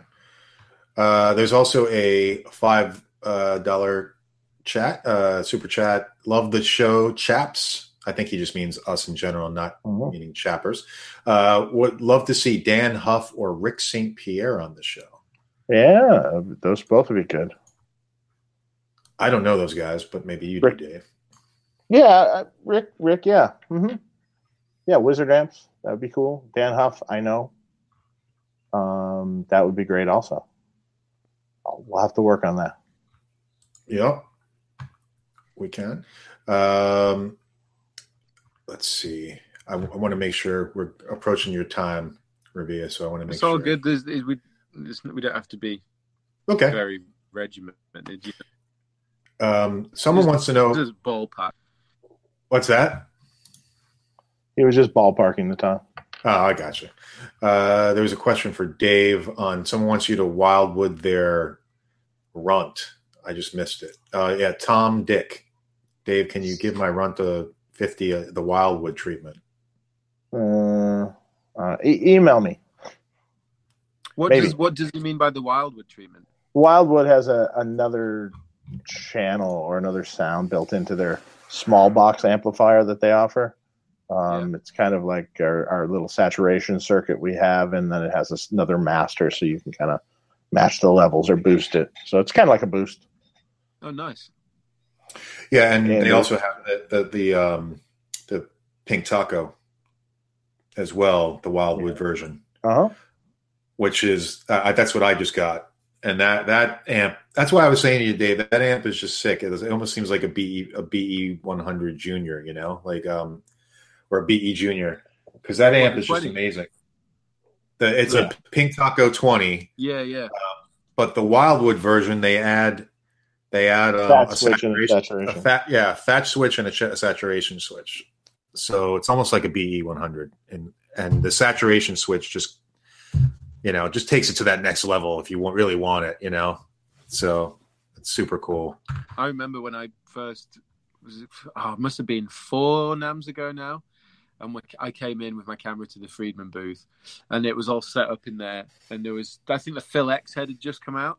Yeah, and um, we just literally just jumped through all the amps. And there's a video of it on YouTube. And I just, I think I was grinning the whole time because not one of them sounded bad. And I was just there. I was just like, this is just all too sick. Um, Especially with that setup. Oh, yeah. There was the stereo reverb and delay and stuff as well. And it was oh, just yeah. monstrous. Yeah, Crushing. Yeah, yeah, yeah it's amazing. It has to be said, like, it is cool to be with you guys and also say, like, you make some killer amplifiers, man. I really appreciate what you do. Well, thank you. Yeah. Again, That's I don't awesome. know what to say also. I'm in the same position. I mean, all I, all I say when people say that is just thank you. Uh, I try. Yeah, man. You've got a great ear. I, I, I think that's, you know, part of it is, you know, some people, they may be great with electronics. They might be great with building an amp, but, you know, to really be able to shape it into the, that tone that makes you smile, like you said, Rabea. There's something about that. So, yeah, I agree. The amps are awesome. Um Dave, uh, oh, here's another one. Um, Adam Gothridge. Uh, Dave, your personal preference on the Cali with direct or ring-mounted pickups? Oh, boy. Oh. Uh, oh. I don't hmm. Can I say, like, both? uh, you know what? You could do both, right? I don't know. I've ever had two identical ones next to each other. Oh, I could do that test. Hmm. I've never compared them back to back, like really identical, you know, so it's hard to say. I mean, generally speaking, direct mounted pickups sound, uh, sound a bit more alive and a bit more sustaining because of the resonance from the body, I believe. But um, at least that is my experience from the past. uh, I haven't haven't they beat it recently though. Yeah, you know, I mean, Van Halen, Eddie Van Halen seems to believe in it. Yeah, yeah, yeah, yeah. yeah. I, I, I mean, I get the concept. Um, and I, I remember as a young guitar player and a kid when I was really trying a whole bunch of stuff and listening to a whole bunch of stuff, I'd listen back and forth pretty intently between the two. And I remember preferring the direct mounts. But I think both are a sound. If the guitar sounds good, it sounds good. How about that? Yeah, yeah, yeah, yeah. yeah. I think do Chapman guitars do? Guitars I was going to ask, what, what what do you think, Rabea? Well, almost all the Chapman guitars are direct mount. Um, just a preference thing, you know. But then again, you know, like like Dave was just saying, if it sounds good, it sounds good. I mean, I. That Gibson Les Paul is not direct mount, and it sounds fantastic. Yeah, you exactly. Know, a, a Fender Strat is not a direct mount, and it sounds yeah. fantastic. So it's like it is what it is. mm-hmm. You know, yeah. I think um, maybe there's an argument with humbuckers, maybe or pickups, maybe because of resonance and stuff, and generally the way that. Um, I mean, I could be just completely throwing that up in the air, but there is an argument to say that when the when the output of a pickup is really high, it helps to be connected to the body more. Maybe, but who knows? Mm-hmm. Interesting. Yeah. Um, yeah. Uh, here's an interesting question from Sean M. Hey, Dave, which amp do you sell the most of? Which amp do we sell the most of currently? It used to be the B E one hundred. Uh, okay, let's let's leave the Runt series out because those are cheaper amps. And um, let's just talk hand-wired amps. It used to be the B E one hundred, but when we came out with the B E fifty, that took over the took over all those sales pretty much. So it's the B E fifty. The B E fifty. And, and then mm. actually the small box and the um, – the small box and the uh, uh, Dirty Shirley are generally tied, or some some months or some quarters one's higher than the other, but then it flips back the other way. I, I have a, I have a question and also a, a discussion topic, which is I seem to we were talking about this, and we think that the age of a lot of people say the age of group head is dead, or it's dying, or it's just it's just not what it used to be.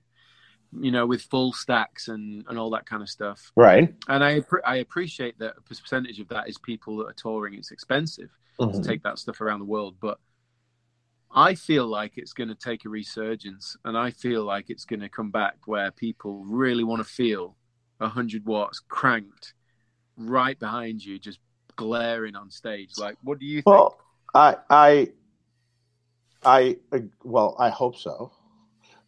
Um, I do I do find that there's generally, after a while, I, I find people are kind of pushing back against the modelers a bit now. I, at least I see it. Like, yeah, I did that for a few years, and yeah, just I kind of want to just go back to a tube amp and and just, you know, it's just it's just a row of knobs, and I you know I don't have to. I'm I'm doing more playing than programming. Yeah, you know, and and also if you, I've always said, you know, on a on a gig, if you got to change something on the fly. It's not really friendly for that, generally speaking. E Q menu hold, page. Hold seven, on please. A minute, guys. Hold on. Wait, I got to get to the right page. You yeah. know? um, uh, it's not very friendly for that. So, and I, no matter what anyone says, when you're standing in front and having the impact of an amp, even if even if it's like a Kemper or something compared to the tube amp, there is a much greater impact in the feel with mm. a tube amp than there is with anything else. Mm. Now, okay, can you mimic a Kemper or something, let's say, to mimic the sound? Yes, and you get it pretty close. Can you put it in a track and maybe it, it maybe it sounds the same, and you're going back and forth, but the feel is really different. Yeah, I think all my favorite guitar players are dynamic guitar players. So, meaning they use their volume knob, they use their pickup selection, they make choices, and all that stuff matters. And with, and it only works with a tube amp. Yeah, it doesn't. It, it's almost at one level with a modeler. You know, just like roll the volume down, down. You're like, oh, it's kind of cleaner, but it doesn't really. It's not giving me the dynamic part of it. Um, and then again, you know, just if we're just talking straight up rock and roll, you know, if we're talking metal or or hard rock or something, an amp behind you hitting you is better. Period. And also, let's let's talk about feedback. Like, mm-hmm. meaning using feedback. Mm. So uh, using it as a musical tool, you know, and and and and, and sustain, letting, letting the strings, you know, like break into cool feedback and stuff. You only get that with an amp. you can't you can't do it with a modeler, you know. Yeah. Um, So yeah, and you know what? And and in case in point, so I've been working with uh, well, an older guitar player, obviously, but uh, uh, Jakey Lee. Yeah. And uh, how does he run his amp? On ten. Yeah. It's on, it's on ten. He uses a, a, a plexi channel of a small box amp, or I made him a hundred watt version of it, and that channel he runs on ten. Oh man. And with through two cabinets in cl- in clubs. When you stand there and hear just one trick chunk, you're just like, "Oh yeah, that's good. That's, man, does that sound good?" And it really does sound good, you know. It, it's, it it just has that impact. And he's a very dynamic. Use volume knob, pick lighter, pick harder. Control the feedback kind of thing, and it's a wild beast to play. Scares yeah. scares a lot of younger guitar players. I think because it's and and and and see, I'm totally in the camp of tube amps, and I always have been. It scares. It may scare younger guitar players because it's less forgiving. It's less forgiving. Yeah. Like you, you will hear the mistake if you make it. Mm-hmm. You know, and. um That's why, you know, with, with me, I'm using now these one hundred watt Krakens as well, because I want the headroom and I want that volume, and I run two in two cabs on stage in stereo because I just want that girth, that that absolute yeah. wall of sound. Yeah. And yeah. Um, it is one of those things where, like, you know, you feel sometimes like, you know, when you're playing some in some venues because of the way the room sounds, it can almost be so sensitive and dynamic that it's almost cumbersome because you're like, I daren't play because if I if I make a mistake, everyone's going to hear it, you know, because it's so microscopic. But it's all the more rewarding when you actually when you when you do play and you get right through it. I, I remember was NAMM last year or this year where I played at Anaheim uh, House of Blues, and I remember thinking, that's Nuno just cranking that amplifier. Mm-hmm. You could hear that he was just riffing away, and, and it just sounded like an amp turned up on full. That kind of bassy punch that they have, like tube amps yeah. when they're cranked. Mm-hmm. Um, mm-hmm. Yeah. No, no I, I, so I call it the, the wallop. The wallop. Yeah. You hit a low E string, and it just goes smack. Mm-hmm. Yeah. That's, yeah. So uh, I have another question, which I'm sure you must have been asked before, which is, how do you feel this age of Kemper and Helix and Axe F X when they model, you know, amp designers such as yourself or Marshall or whatever else, you mm-hmm. know, how, how is that? Because it's almost one of those things. It's like feels like pirating music. Like you can't. Yes, that's that's my what, what that's my exact uh, that's my exact thought. It's like pirating music. I, I don't I don't love it. I I mean I see the purpose of some of the units, and I say you know I can. I can, you know, in certain instances, it's a tool, and I can, I can see that it would be convenient, but I don't really like the idea of them just taking the, you know, sort of intellectual property from you, you know. Um, yeah. I wish, I mean, there should be a better way to do it. And I, of course, I don't think that's going to happen. It shouldn't be. So the other thing all, that. Oh, go ahead, Rabea. Oh, I was, all I was going to say was one thing that we did with Vic, uh, Victory um, was I created Kemper packs of Victory amps, the whole range. Yeah.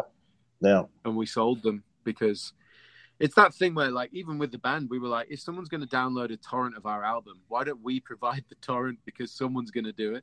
Yeah, so, yeah. You know, like with the Kemper stuff, why don't I make Kemper packs so people can buy them directly from us? At least we're making some money from the fact people are doing it, you know? Mm-hmm. Yeah, and I thought about it, but then at the same time, I'm like, oh, so just contributing to the problem? Yeah. You know? Yeah, you're right. It is one of those things. What yeah. do you do? Yeah, it's unfortunately it's not going to be like Napster, where one day like the industry will shut it down and say, you know, when no... Metallica goes, stop profiling amplifiers. Right. yeah, and, and and then yeah, yeah, and then well, case in point, Metallica. Speaking of that, when they switched to Axe F Xs, I think their their live tone got horrible. when did that, when did that happen? Seeing them with... This has been a been a while now, several years. I remember seeing them with was it like. I think there was a line of about seven dual rec full stacks on stage. I remember uh-huh. that. two thousand three, when they just brought out Saint Anger, and I was like, oh. yeah. Yeah, well, yeah, at least that sounds better than... It doesn't sound as good anymore, even on a video and on T V, and you're just like, it doesn't sound that great. I, I mean, I can hear it. Yeah. Interesting. Yeah, I mean... Yeah, they go glassy and brittle now is the word someone said yeah. on here. Glassy uh, and brittle. Yeah, and I, you know, I there. No here's the thing, and we've talked about it. We talked about it before, and going back to your original question, uh, Rabea, which was, um, I think you know the Kempers and and these things can sound really good at lower volumes, but when you turn them up to like stage volumes, something happens to them. You know, and it just doesn't seem to. Yeah, exactly. Although I have a friend who just switched, my, my buddy uh, Jim Vombus, I'll give you a shout out, Jimmy. Um, he just switched to a Kemper. I was like, really? And he, he was using another amp. I won't name the brand, but he, he does a Van Halen tribute. And I was like, wow. You know, I just like, was... I can't, I can't, I can't look at it and get behind it. I just I can't. Yeah, I, maybe that that's probably my age, but um, it just doesn't look cool to me. So. I mean, I have one here in the studio, and I, mm-hmm. when I'm recording, I use it sometimes when I'm shooting a quick demo of something that I don't, sure. you know. Uh, and in that application, I think it's really, really useful. Um, mm-hmm. I with one of the bands that I'm in, when we play Frog Leap Studios, is the metal covers and stuff. We need to yeah. use Helix. We need to use Helix. With a Shuriken Variax. Now, I couldn't do that gig without that technology because the yeah. tunings of the guitar changes per section of the song. But wherever opportunity to, I will always use a valve amp because that's what, for me, is the one thing live that is the most rewarding thing is when you hit that chord and it makes that sound. And it's such a full, fat sound. And like we were saying, yeah, it carries in the room. It fills, it's like it's like a girth. It fills the room. Mm-hmm. In such a way that I remember we were at rehearsal once, and Rob brought his uh, he brought his Kemper along because we used the powered Kempers at home, and he, he thought I'm going to give it a go, you know what? So he brings it along, state power section in them, and uh, he loads up like a fifty-one fifty profile, or whatever, and he cranks it through a four twelve, and we're like, I was like, fair, you know, that's it's quite big, it sounds quite good, and I had my little fifty watt Kraken through a two twelve. And I think I put it on like, like quarter volume, and I just went, rung out a chord, and it was just it filled the entire room. And we just stood and went, yeah. I mean, what you know, what are you gonna say? It just, it, it, yeah. He just looked so deflated. He was like, "Damn it! All right, I'll go and get my ammo." That's funny. Yeah, Joe actually mentioned also that Rob likes his Kemper. Yeah, that I, I'm not, you know, I would never dare say anything bad about a Kemper, but I think there's a place, and they work really gigs. They work really well in studios, really well in traveling light, you know. But I do think that if you've got, if you're in a, if you're doing a gig where you need big sounds, hard rock sounds, metal sounds, it, I think an amp is just the way to go, you know. But like Dave was saying, like um, a lot of modern players have just grown up and cut their teeth using this technology, that actually when you plug them into a valve amp, it exposes a lot of imperfections in the sound almost in what they do, because they are unforgiving. There's so much more clarity and articulation to them. Yeah. You know, I think um, that's what I've noticed, at least, you know. Absolutely. I, I worry that for the new generation of guitar players that just use modeling and plug-in software, as good as it is, as useful as it is, yeah, I I stand by the, the tube amp. Mm-hmm. And you plug those guys that have never used it into a tube amp, they don't know what to do with it. They can't. It's like feeding back, and they just have no idea what to do. So they're lost. Yeah. Yeah. Which I which I think we're losing some of the cool, you know, cool thing about rock and roll was all that. So here, knowing how to control and, and, and, and wild abandon, you know, and so I don't know. I love that. Hopefully, it comes back, right? Yeah, that's what I was saying. That's why I, I want the I want the hundred watt heads to come back. I want it to be the I want that to be the most popular thing. Is when you see someone turn in a direction to get one type of feedback, and they turn another way, walk to that part of the stage to get another type of feedback. Yeah, they just got to know the sound so well, you know. Yeah. Exactly. Exactly.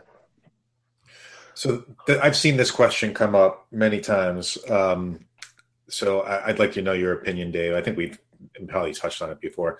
Cars in Depth said, if modeling morally question is morally questionable vis-a-vis intellectual property, why was it okay for Jim Marshall to copy Leo Fender, who copied the R C A tube manual? Okay.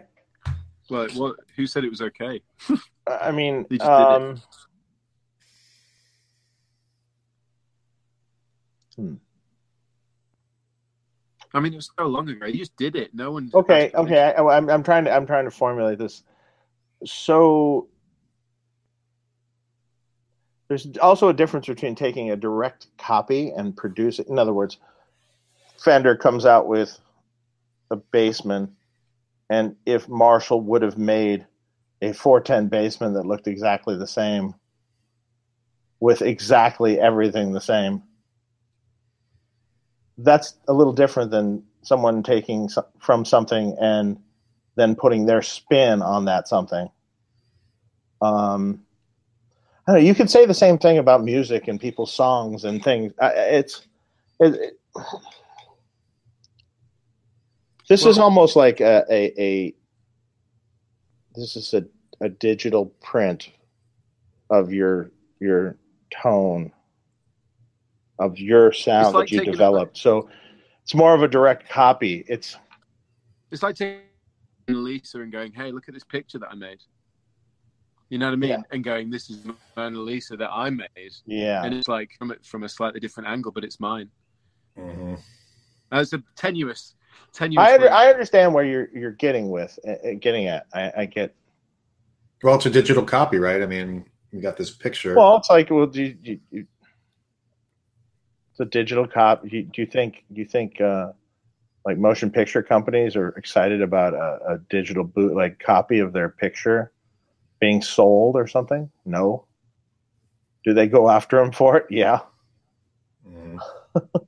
So it's, that it's, unfortunately, it's a similar, similar yeah. thing.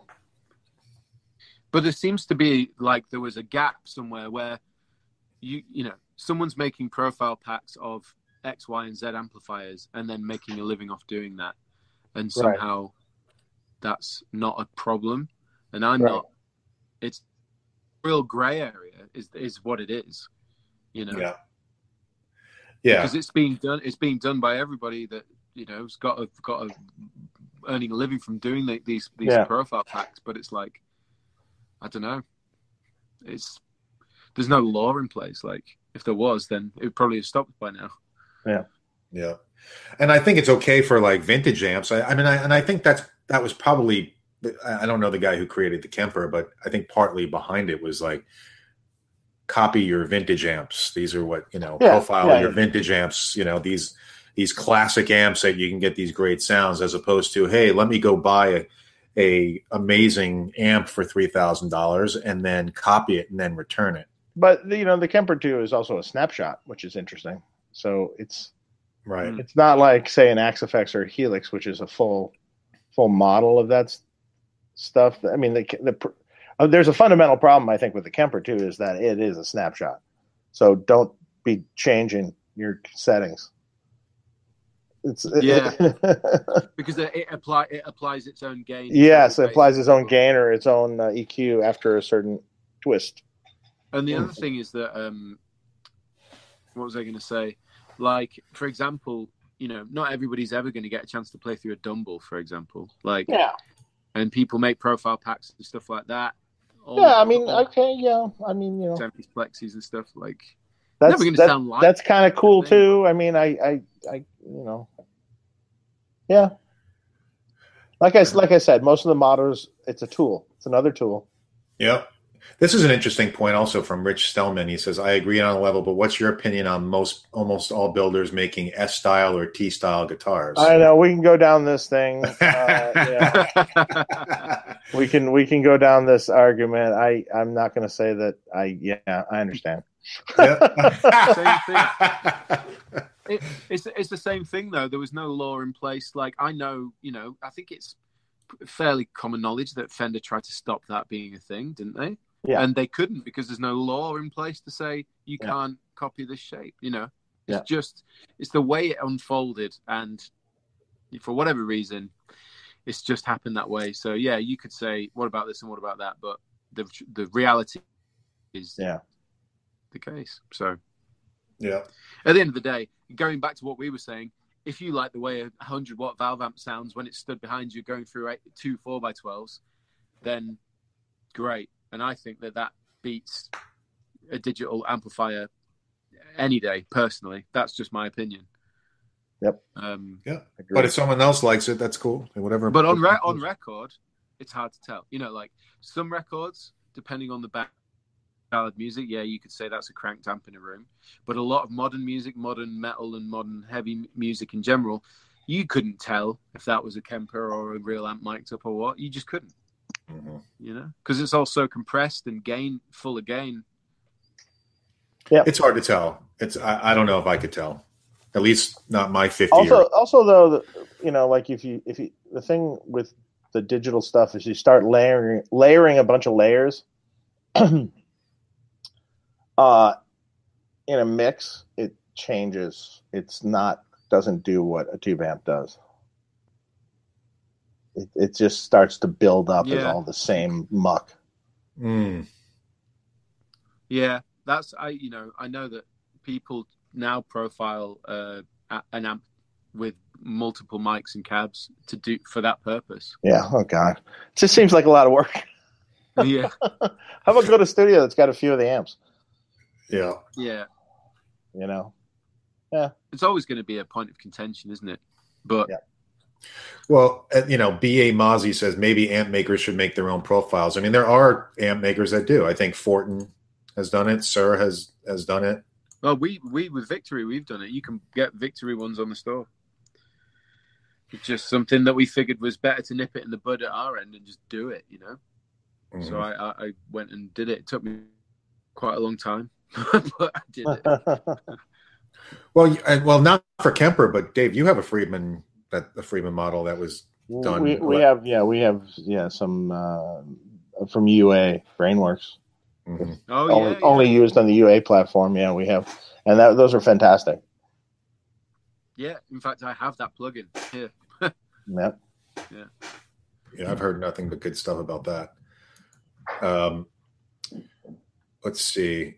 Well, that's really cool news about uh, Jakey Lee. By oh. the way. Oh, what news? I didn't say anything. Oh, I didn't hear anything. Joe says he's going to bed. So good night, Joe. Well, I probably got to get going myself, actually. I okay. I have to do Um, so we should probably start wrapping it up here. Yeah. So, sounds like a plan. Um, so what's next for you, Rabea? What's next for us is um, festival season. That's next. Outside of uh, outside of the YouTube-related stuff and demos and things I do at home, um, festival season. I've got a bunch of crazy festivals this year, playing Download Festival.